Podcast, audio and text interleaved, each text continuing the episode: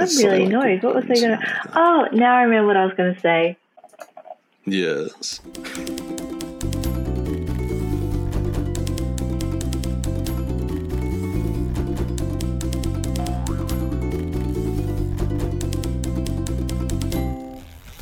Good morning, everyone, and welcome to the Pleasure of the Text podcast. We're your hosts, Shannon and Gareth.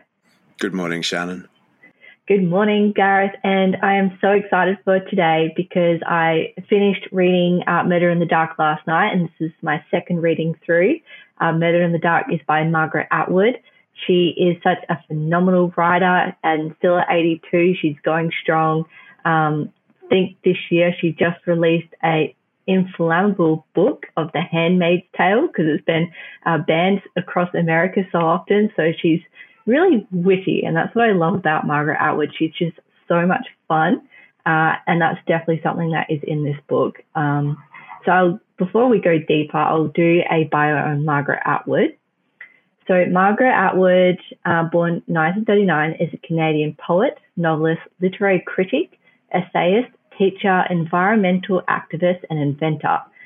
Since 1961, she has published 18 books of poetry, 18 novels, 11 books of nonfiction, nine collections of short fiction, eight children's books, and two graphic novels, and a number of small press editions of both poetry and fiction.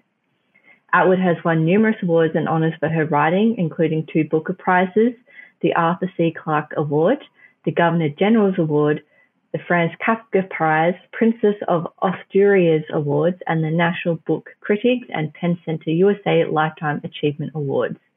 And a number of her works have been adapted for film and television. So, incredible uh, bio there. She's a very accomplished woman. And a bit more. So, Atwood's work encompasses a variety of themes, including gender and identity, religion and myth, the power of language, climate change, and power politics. Many of her poems are inspired by myths and fairy tales, which interested her from a very early age. So, yeah. Yeah, it's it's an impressive resume, isn't it? Very impressive, and um, she doesn't think so. She doesn't think she's prolific as um, Carol Oates. She just thinks she's old. But come on, I think you are an amazing woman, Margaret Atwood. Credit where credit is due.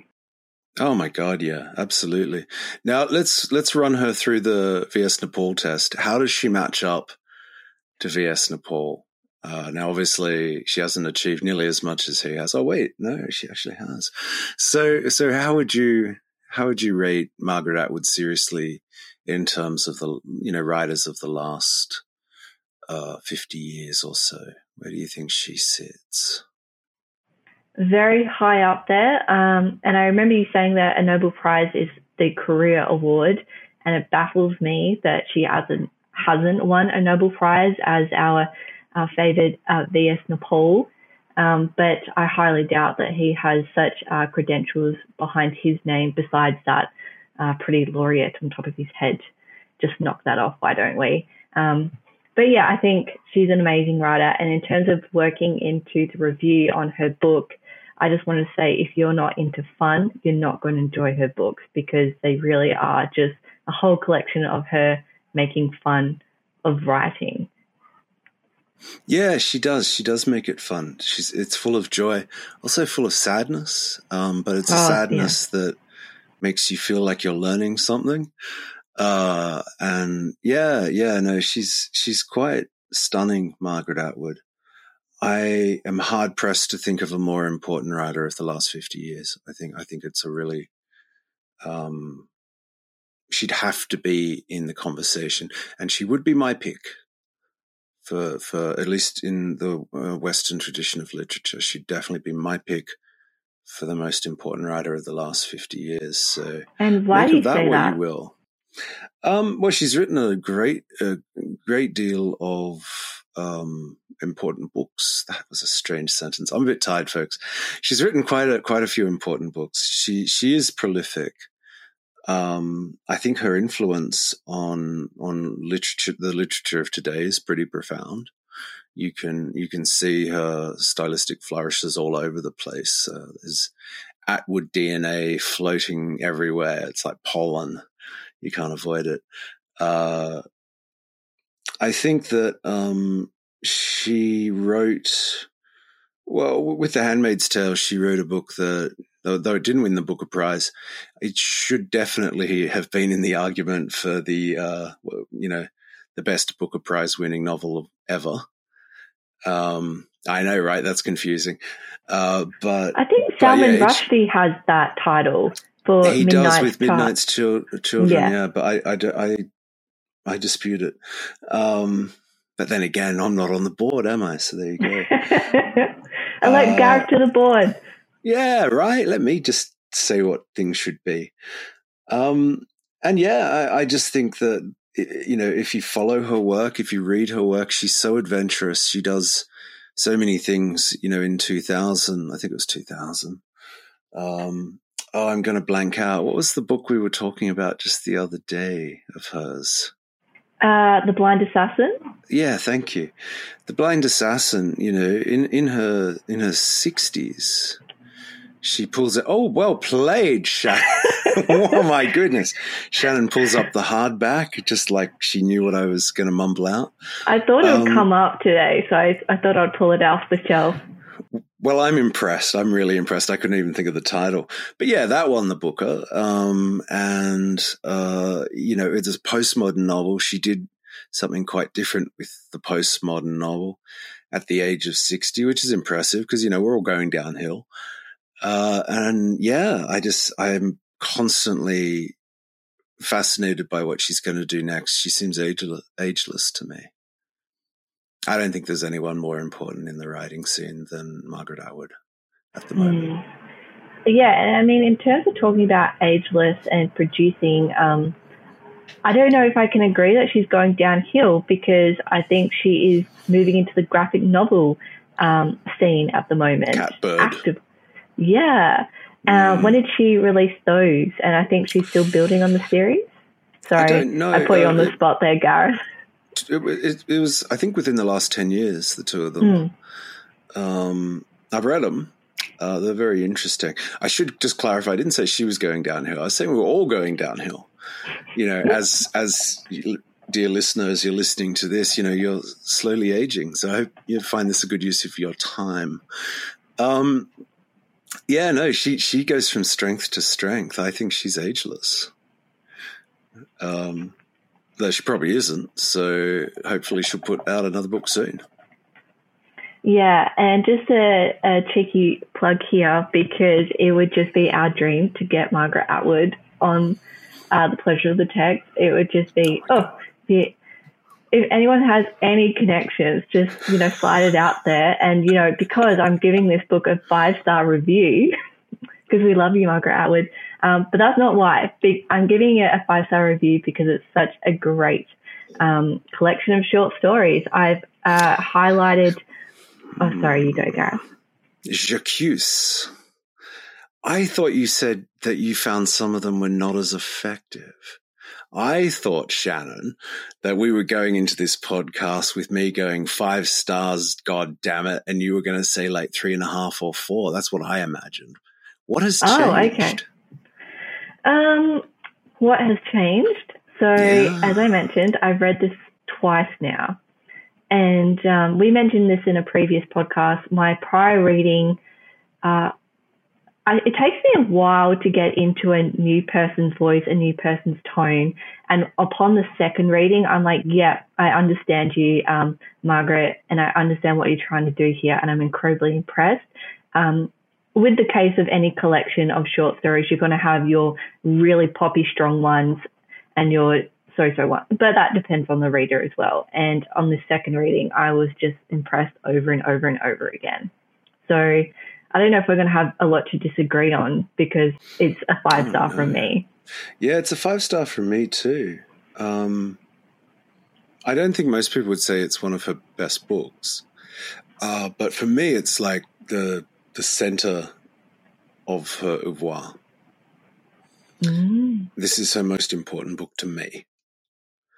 Um, so that's that's you know we talk about great fiction and how it changes lives and people go back to it again and again and again like your Jane Austens and your Dickens. Okay, so this is my Jane Austen. This this one here. It's not a great cover, is it? No, um, the later edition rubbish. with the blue cover and the woman's face um, is a lot nicer. And there's the one with the little chalky hand pulling off the light, which is oh, also yeah. very good. Yeah, yeah. But I got this one. I think it's a Virago modern classic, believe it or not, which ties in is wonderfully it? well. I believe so. It's got the little apple. Got the little oh, apple there, too. folks. Yeah, I think it's. I think that's what it is. Um, and it's not a huge shock because this is the book that directly precedes A Handmaid's Tale. Uh, and mm. anytime a book kind of pushes the needle, you'll find that the book directly in front of that kind of gets blown away uh, and lost a little bit. Um, but I so, guess my question to you would be, what is this book? Like, like people say it's prose poetry. You said it was short stories. Uh, is that is that what you would call it? Um, what is this book? It's a collection. It is a well, yes, it's a collection. Um, well, some they are short stories, and short stories have their own subgenre within them. So you've got vignettes, and you've got longer pieces, you've got shorter pieces. But um, she can say so much in very little space. So uh, the first part of this book, you have a few so autobiography, making poison the Boys Own Annual 1911, and horror comics. Um, oh, amazing. There's a line out of uh, Making Poison that you really appreciated, Gareth. Yeah, there is. She, she, it's a real zinger at the end. I, I don't know. Should I say? I suppose it doesn't hurt, does it? But, but I feel like there might need to be a slight lead up. Um, oh, yeah. I, so this one's called Making Poison. When I was five, my brother and I made poison. We were living in the city then, but we probably would have made the poison anyway. We kept it in a paint can under somebody else's house, and we put all the poisonous things into it that we could think of toadstools, dead mice, mountain ash berries, which may not have been poisonous, but looked it, piss which we saved up in order to add to the paint can. By the time the can was full, everything in it was very poisonous. The problem was that once having made the poison, we couldn't just leave it there. We had to do something with it. We didn't want to put it into anyone's food, but we wanted an object, a completion. There was no one we hated enough. That was the difficulty. I can't remember what we did with the poison in the end. Did we leave it under the corner of the house, which was made of wood and brownish yellow? Did we throw it at someone, some innocuous child? We wouldn't have dared an adult. Is this a true image I have, a small face streaming with tears and red berries, the sudden knowledge that the poison was really poisonous after all? Or did we throw it out? Do I remember those red berries floating down a gutter into a culvert? Am I innocent? Why did we make the poison in the first place? I can remember the glee with which we stirred and added, the sense of magic and accomplishment. Making poison is as much fun as making a cake. People like to make poison. If you don't understand this, you will never understand anything. Um, so yeah, I really like that last line, and I, I think that's true, don't you? Yes. It feels like she's just touching a tiny bit of yourself that you know isn't that good, um, and sort of is it's like she's tickling it, going, "Ah, oh, it's all right," but it's very provocative and a bit unsettling and also weirdly comforting. it's yeah, it's, it's and in terms of the making fun, so in that story, you don't know if the narrator is innocent or not because she presents either or. I could have done this, or did I do this? You don't know, um, and that uh, that that is an example of kind of the play that is all throughout uh, this collection. yeah, um, you know, if we hadn't called ourselves the pleasure of the text, we could have called ourselves murderers in the dark because um, th- this book is all about how readers and writers make meaning together. Like, if you really wanted to boil it down, um, it's described as one of two collections of short fiction. So, not short stories, but short fiction. Other people I've seen have called these vignettes. So, they don't really function as stories, per se. they function as uh, well, well, vignettes. It's it's very difficult to find another way to describe it. Mm. Um, tiny little scenes that just kind of mm, shift your dial constantly, and you're like, "Oh, ah, e," uh, all the way through. It's it's quite delightful. It's like touching a live wire, and you know, yeah. not ending up dead. She does the. She produces the same feeling um, that you get in making poison in horror comics, for me at least.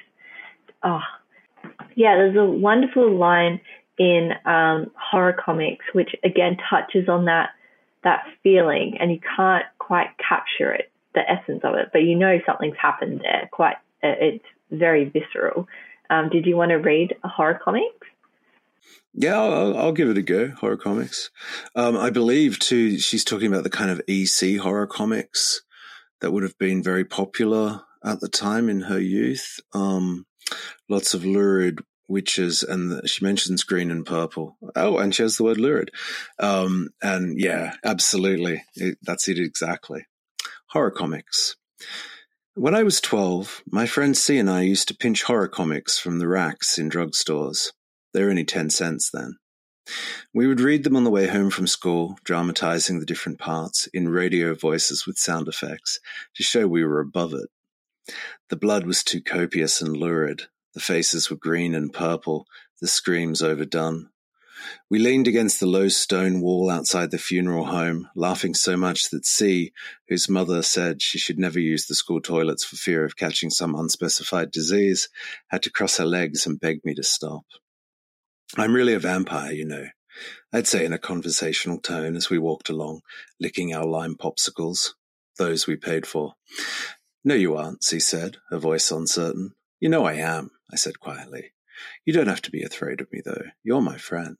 I dropped my voice an octave. I'm really dead, you know. Stop it, said C. Stop what? I said innocently. I'm only telling you the truth. This occupied the four blocks between the funeral parlor and the gas station. After that, we would switch to boys. In winter, when it was dark after school, we threw snowballs at grown ups from behind, being careful to miss, doubling up with laughter because they didn't even know they were being aimed at. Once we even hit someone, a middle aged woman in a muskrat coat. She turned around and looked at us, white faced and glaring. We ran away, shrieking with guilty laughter, and threw ourselves backwards into a snowbank around the corner, holding our stomachs. The look on her face, we screamed. But we were terrified. It was the look on her face, pure hatred, real after all. The undead walked among us. Ah, so good. Are they beautiful? So you can see why some people say prose poems. I don't think that's what they are, though. Um, Margaret Atwood had published more and this came out in 83, she'd published uh, more poetry than she had prose. Yeah. Um, and I think she would have defined herself as a poet at that point in time. Yeah. Um, I was listening to a podcast before jumping on, and uh, it was a bit of a backstory. So she grew up in Canada, and um, she, uh, in year nine, she was saying how uh, women only had five choices of what they could do after they'd left school. It was a nurse, a school teacher, home economics, a secretary. Oh, what was the other one? Did I say flight stewardess? No, you didn't, but that sounds about right. Yeah. So um, she uh, looked it up because she wanted to know which one made the most money, and she ended up in home economics. And eventually, she did not want to do that. She said, and she told her family that she wanted to do writing. So she was writing for 16 years before she saw any was able to support herself as a writer. And in that 16 years, she mostly did poetry, which they used to go together with their friends to uh, coffee shops in Canada and do poetry readings. And they just used to share the poetry among themselves and edit each other's work and hang out on each other's couches so it was a very different era, I think, to what we have now, where there's such a um, people don't. Uh, well, I mean, there's I think there's a bit less of a live scene, and that's a real shame. Mm. Um, but you have far far uh, a greater number of avenues. by which to get your work out there, which may or may not be a good thing. Um, I think Margaret Atwood comes to us fully formed. yeah, that is true. Because I think a lot of um, beginning writers jump the gun because you know you can self-publish with a Kindle, um, and no one's really looking at your work unless you're paying for an editor, which can be really expensive. But within this cohort of colleagues, uh, developing her poetry, her prose, so forth, there were friends of friends that were um, editing each other and developing each other and growing each other. And a thing that really impresses me about Margaret Atwood is that she never envisioned herself, firstly, making money from writing. It was just the pure pleasure of writing. And then, secondly, uh, in this podcast, she referenced all her influences.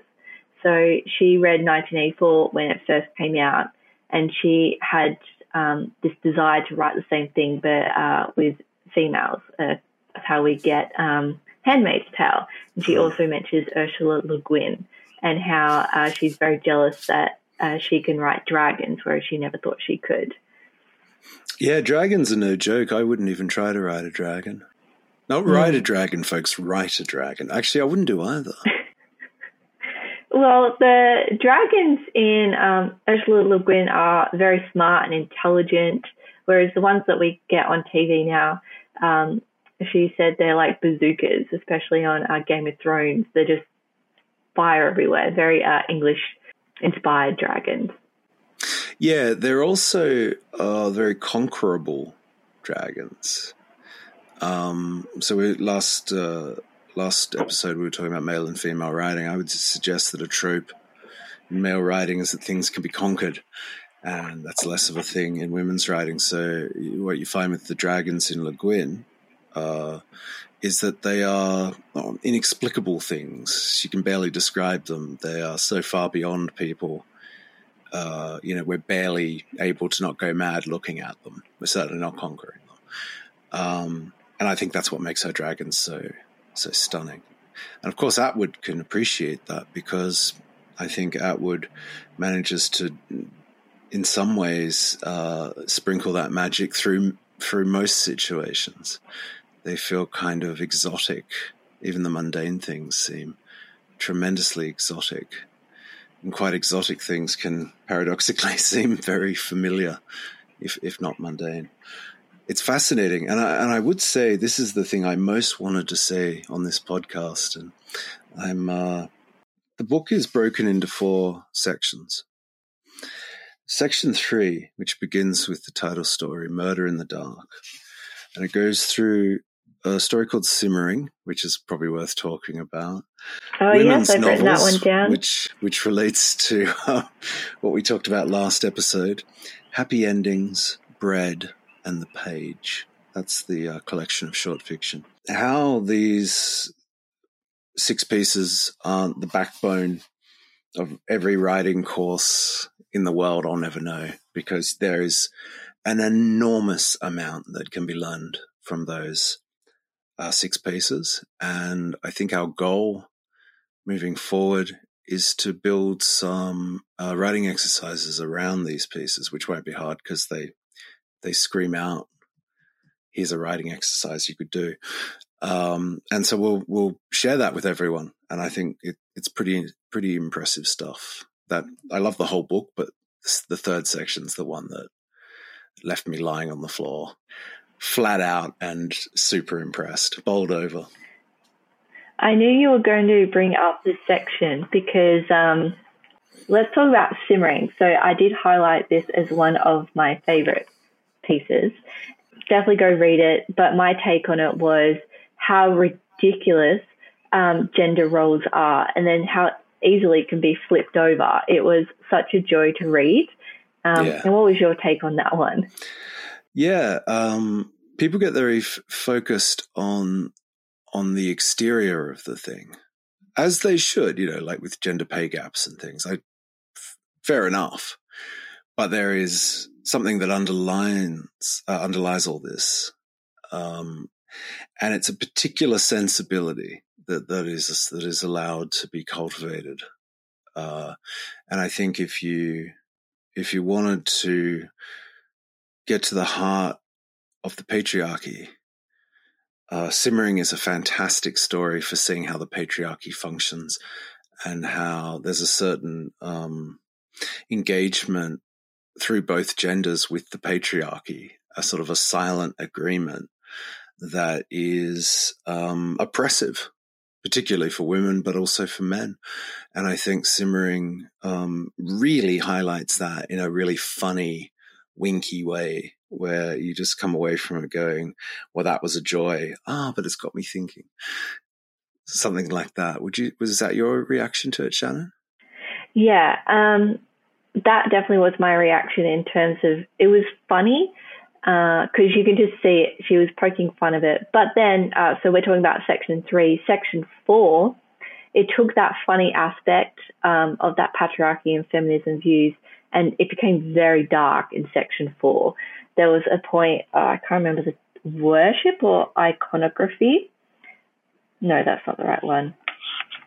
Liking anyway. men, that's a very um Yeah, liking men. That mm. was incredibly unsettling because you think it's very innocent and then it just goes dark very quickly. So these two pieces I think juxtapose nicely together in terms of the themes and motives that Margaret Atwood brings to the table in her writing. Yeah, Liking Men is actually a piece I used to teach uh, when, when I was teaching. I, I, used to use Liking Men um, because it's a great example of how you take a series of images um, uh, and motifs and then you defamiliarize them in the moment and how unsettling that is for people because they feel like they've established a language and the language suddenly shifts on them. Mm. Um, so it's a really good one for that. Bread is another good one in its use of second person. Um, bread is incredible in its use of second person, actually, because it sets up a situation where it plays with your sense of agency within the story as a reader. Um, and she does talk about texts and readers and writers and how we're all getting along in the moment. Um, but in, in Bread, she really, or maybe this might be one more to read a tiny bit of. Should, should I yeah. indulge myself? I will. I will. Imagine a piece of bread. You don't have to imagine it. It's right here in the kitchen, on the breadboard, in its plastic bag, lying beside the bread knife. Now I'm going to interrupt myself. Isn't that interesting? Imagine a piece of bread, she says, and then she takes that away from you. She gives you the option and then pulls it away and says, no, no, you have all the power. It's here. It's right here. Look at, look at, look at it. It's right there. And so she's taking away all your power at the moment she says you have all of it, which I think is marvelous. The bread knife is an old one you picked up at an auction. It has the word bread carved into the wooden handle. You open the bag, pull back the wrapper, cut yourself a slice. You put butter on it, then peanut butter, then honey, and you fold it over. Some of the honey runs out onto your fingers and you lick it off. It takes you about a minute to eat the bread. This bread happens to be brown, but there's also white bread in the refrigerator, and a heel of rye you got last week, round as a full stomach then, now going mouldy. Occasionally you make bread. You think of it as something relaxing to do with your hands. Now, imagine a famine. Imagine a piece of bread. Both of these things are real, but you happen to be in the same room with only one of them. Put yourself into a different room. That's what the mind is for. You are lying on a thin mattress in a hot room. The walls are made of dried earth, and your sister, who is younger than you are, is in the room with you. She is starving. Her belly is bloated. Flies land on her eyes. You brush them off with your hand. You have a cloth too, filthy but damp, and you press it to her lips and forehead. The piece of bread is the bread you've been saving for days, it seems.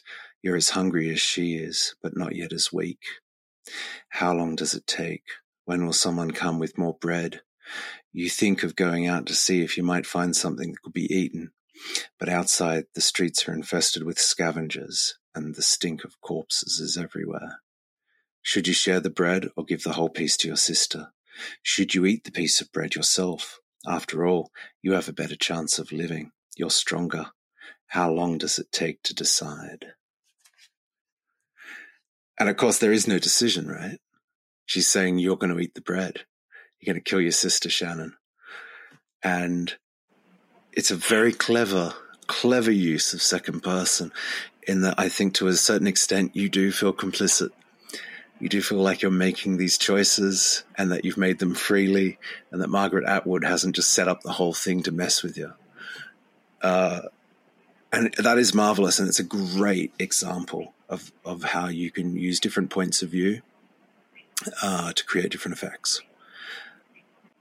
Yeah, you mentioned that she does a great job of making the mundane something special. Mm. And, you know, this is covering a piece of bread, and yet she's made it something other.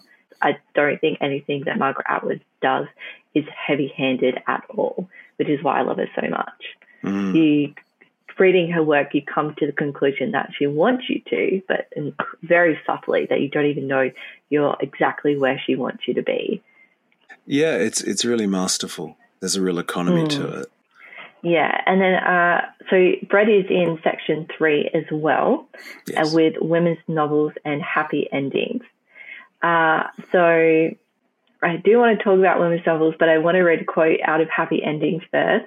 Uh, so in terms of writing courses, we always get told you need to have a plot. It's so important. This needs to happen at this section. Then you have to have the climax, and then a drop off back to the normal world, etc. Hero's so, journey. Yeah, the hero's journey. Mm. Uh, she puts it on her head in once again a witty and pithy manner, very Margaret Atwood style. But this is my favorite line from Happy Endings. Because a commitment is a commitment, he goes on about this more than necessary, and Mary finds it boring. But older men can keep it up longer, so on the whole, she has a fairly good time.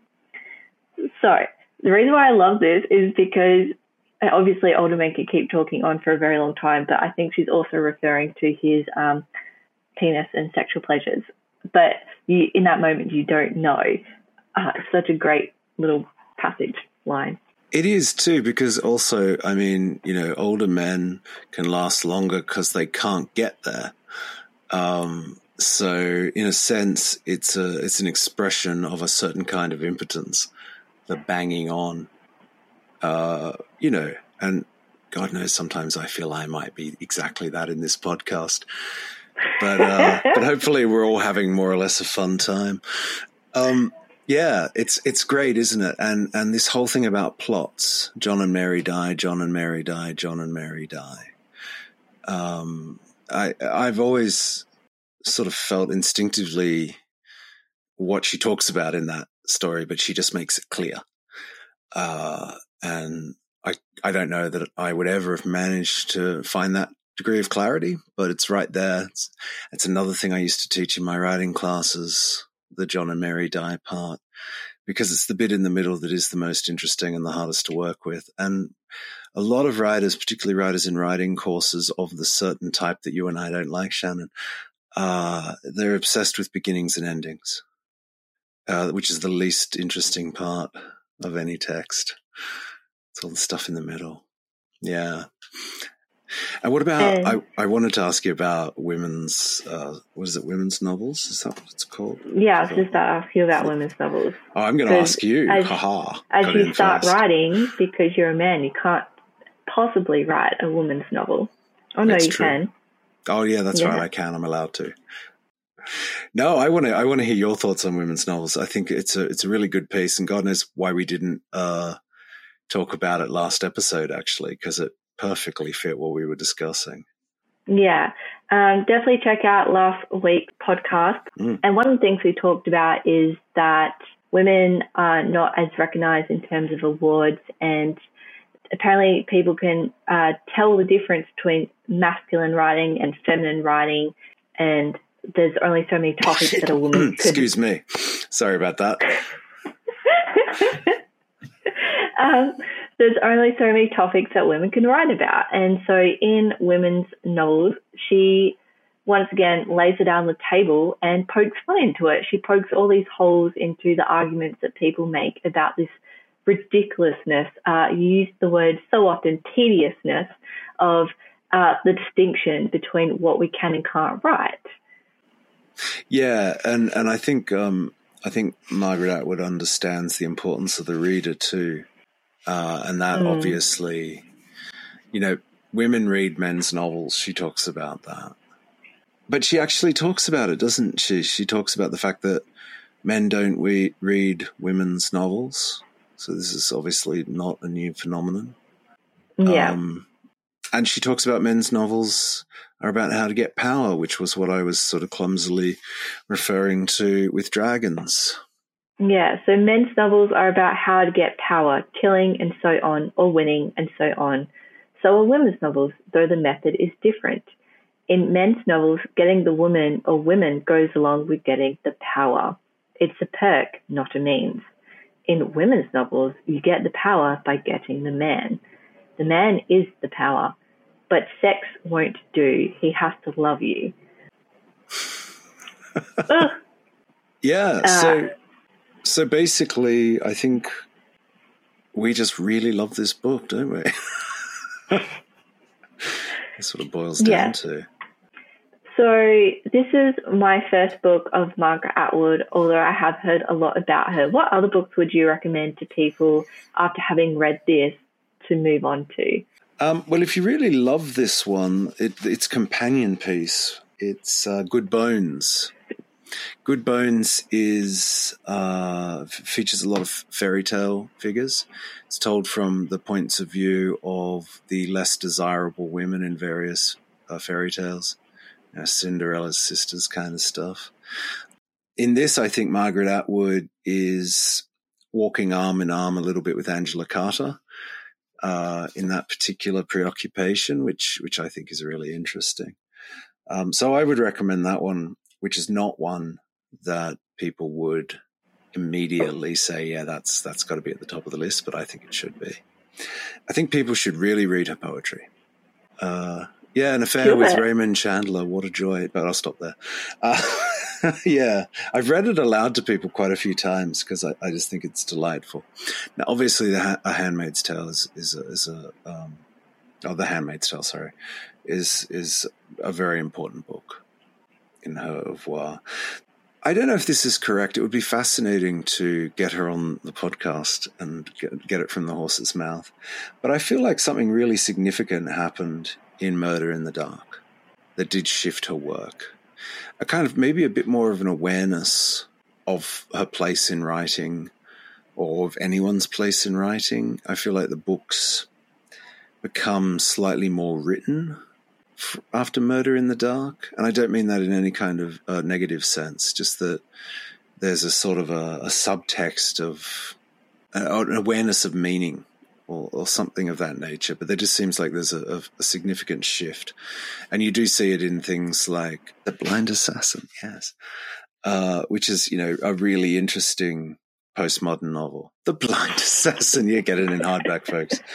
Um, yeah, I mean, I've got so many of her novels. There's one with a heart in the title. You know what we need to do here, Shannon? Don't rely on old Gareth with his failing memory to to give recommendations. I think we should probably just chuck up. The heart bunch. goes last. The Heart Goes Last. Yes, I really enjoyed that book. Mm. Um, but yeah, I'm not the guy to go to for these kinds of recommendations because I only have vague impressions of books about a month after I've read them.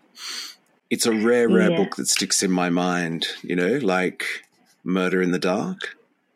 I mean, Murder in the Dark is stuck in my mind. It's just moving. Well, I'll read a quick um, plot of yeah. uh, The Heart Goes Last. Hmm. Living about in 2010, sorry?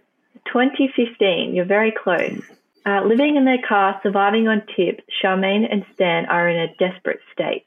So when they see an advertisement for Consilience, a social experiment offering stable jobs and a home of their own, they sign up immediately. All they have to do in return for suburban paradise is give up their freedom every second month, swapping their home for a prison cell. At first, all is well, but then, unknown to each other, Stan and Charmaine develop passionate obsessions with their alternate, the couple that occupies their house when they are in prison. Soon, the pressures of conformity, mistrust, guilt, and sexual desire begin to take over. Mm, that's ringing a lot of bells. Yeah. I think actually, we did that for our book club. Oh, did you? Yeah, it must have been a few years ago now. But yeah, and I, I don't know if that's considered one of um, Margaret Atwood's great novels. I do recall being very uh, affected by it, but I seem to recall there was a bit of disagreement in the group as to its as to its overall merits. Mm. I think mm. it's I think it's a relatively lit- literary science fiction novel. Yeah, kind of reminds me of a Rick and Morty episode of The Night People, where uh, the the night people are doing all their chores and stuff. anyway, that's probably what that episode is based on. And that's that's a good that's that's actually a really good analogy. Yeah, it's a sort of punishment by proxy thing. Mm. I suppose I, in terms of uh, some of the stories in section one, it re- very much reminded me of free writing, so Virginia Woolf style, especially the boys' own annual 1911. She starts off in a uh, what's the one an attic, and then somehow she's outside, somehow she's in the pyramids of Egypt, and then she's back with her grandma's cow and so forth.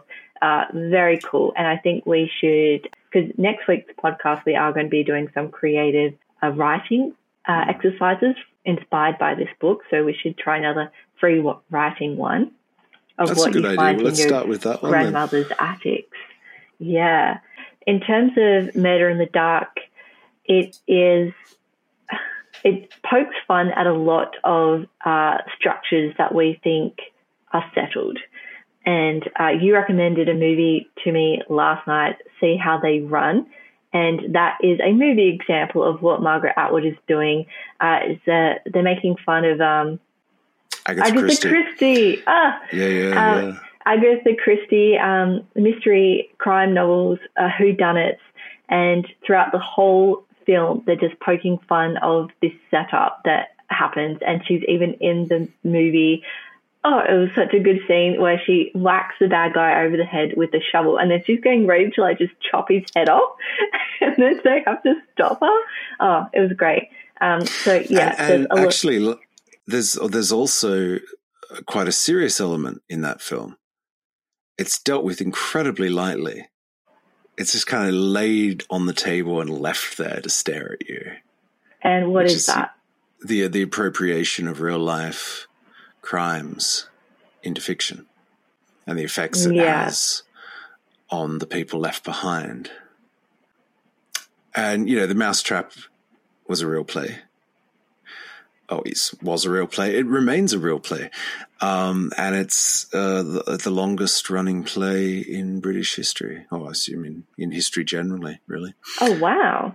Yeah, yeah. It just kept going and going and going. That was part of the joke. They were waiting for it to be ready for the film rights, but first it had to stop being a play, uh, and it never has. So that would have been a real pain for the producer.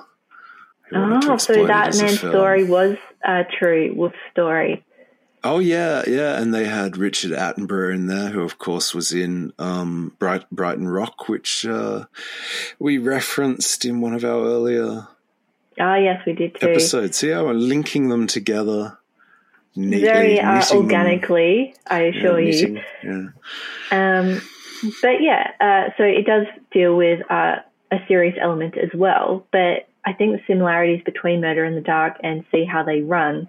Uh, there's a the director gets killed and he creates how the story is going to end, and that's pretty much how the story ends. So throughout this whole movie, they're just unraveling things that we get told that we should do, but we don't do.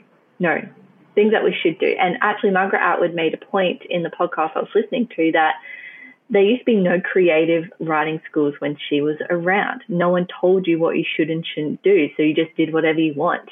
And somehow we've been pigeonholed into what we can do and what is allowed and what isn't. So I think uh, this breaks those barriers apart really well, and so did that movie. Yeah, and the movie's filled with sort of a good humored. I mean, it's poking fun at Agatha Christie, but in in a very reverential way. Uh, yeah. It's full of joy. It's full of joy. And, and and it's very much. I think you're right. I think it's very reminiscent of the tone of Murder in the Dark, and quite a lot of Atwood's writing in general, which somehow manages to be both profound and funny, uh, a little bit sad and full of joy. Uh, she's an amazing writer, really, really amazing. I hope one day to um, produce a work that you know could sort of stand next to hers on the shelf, uh, given that our surnames are quite close together. and if um, um, again, this was a five star. There's just great stories in this that I think will resonate with a lot of different readers. And it's such a short book. You can read it once and then read it again and again. It really is a, a creative writing cleanser. Oh, it, it really is. Um, yeah, no, this is a five star book for me because whilst I don't think every single part of it is is a five star piece of writing, they're very short pieces. I think that's extremely difficult to achieve. This book uh, changed my life, and it's one of the books that I have read multiple times and actually can remember and describe in the middle of a podcast episode, which is which is you know thrilling. If you're an emerging writer, or if you're a writer that's already emerged but think you could be doing better, uh, Murder in the Dark is almost like a creative writing primer in a way. It just doesn't tell you how to write; it shows you how you know you should write. Uh, and it, it's it's really amazing. It's an amazing piece of work. Five stars all the way from me. Yeah. And uh, so you chose uh, Murder in the Dark, and thank you very much. Uh, you've expanded my reading horizons once again. And so I would like to choose our next book to review, and we're heading from Canada all the way to South Korea. And this book is Curse a Bunny by Bora Chung. Oh my, that's exciting. Just in time for Christmas. Yes, I specifically chose it because um, one of the Scandinavian countries read a horror book for Christmas. Do you remember what country it is, Gareth? I don't off the top of my head, but you know, that was certainly the English tradition up until A Christmas Carol, which, by the way, it was a horror story, sort of established a new version of the Western Christmas. Christmas was a ah. time of ghosts and the undead and it was a much more much more interesting time than it is now. And obviously, the cursed bunny is more of an Easter thing, we might say. But let's just say that Easter is coming to Christmas, folks, and it's going to get pretty messed up. And uh, yeah. we'll be here to wear bunny ears and enjoy it with you.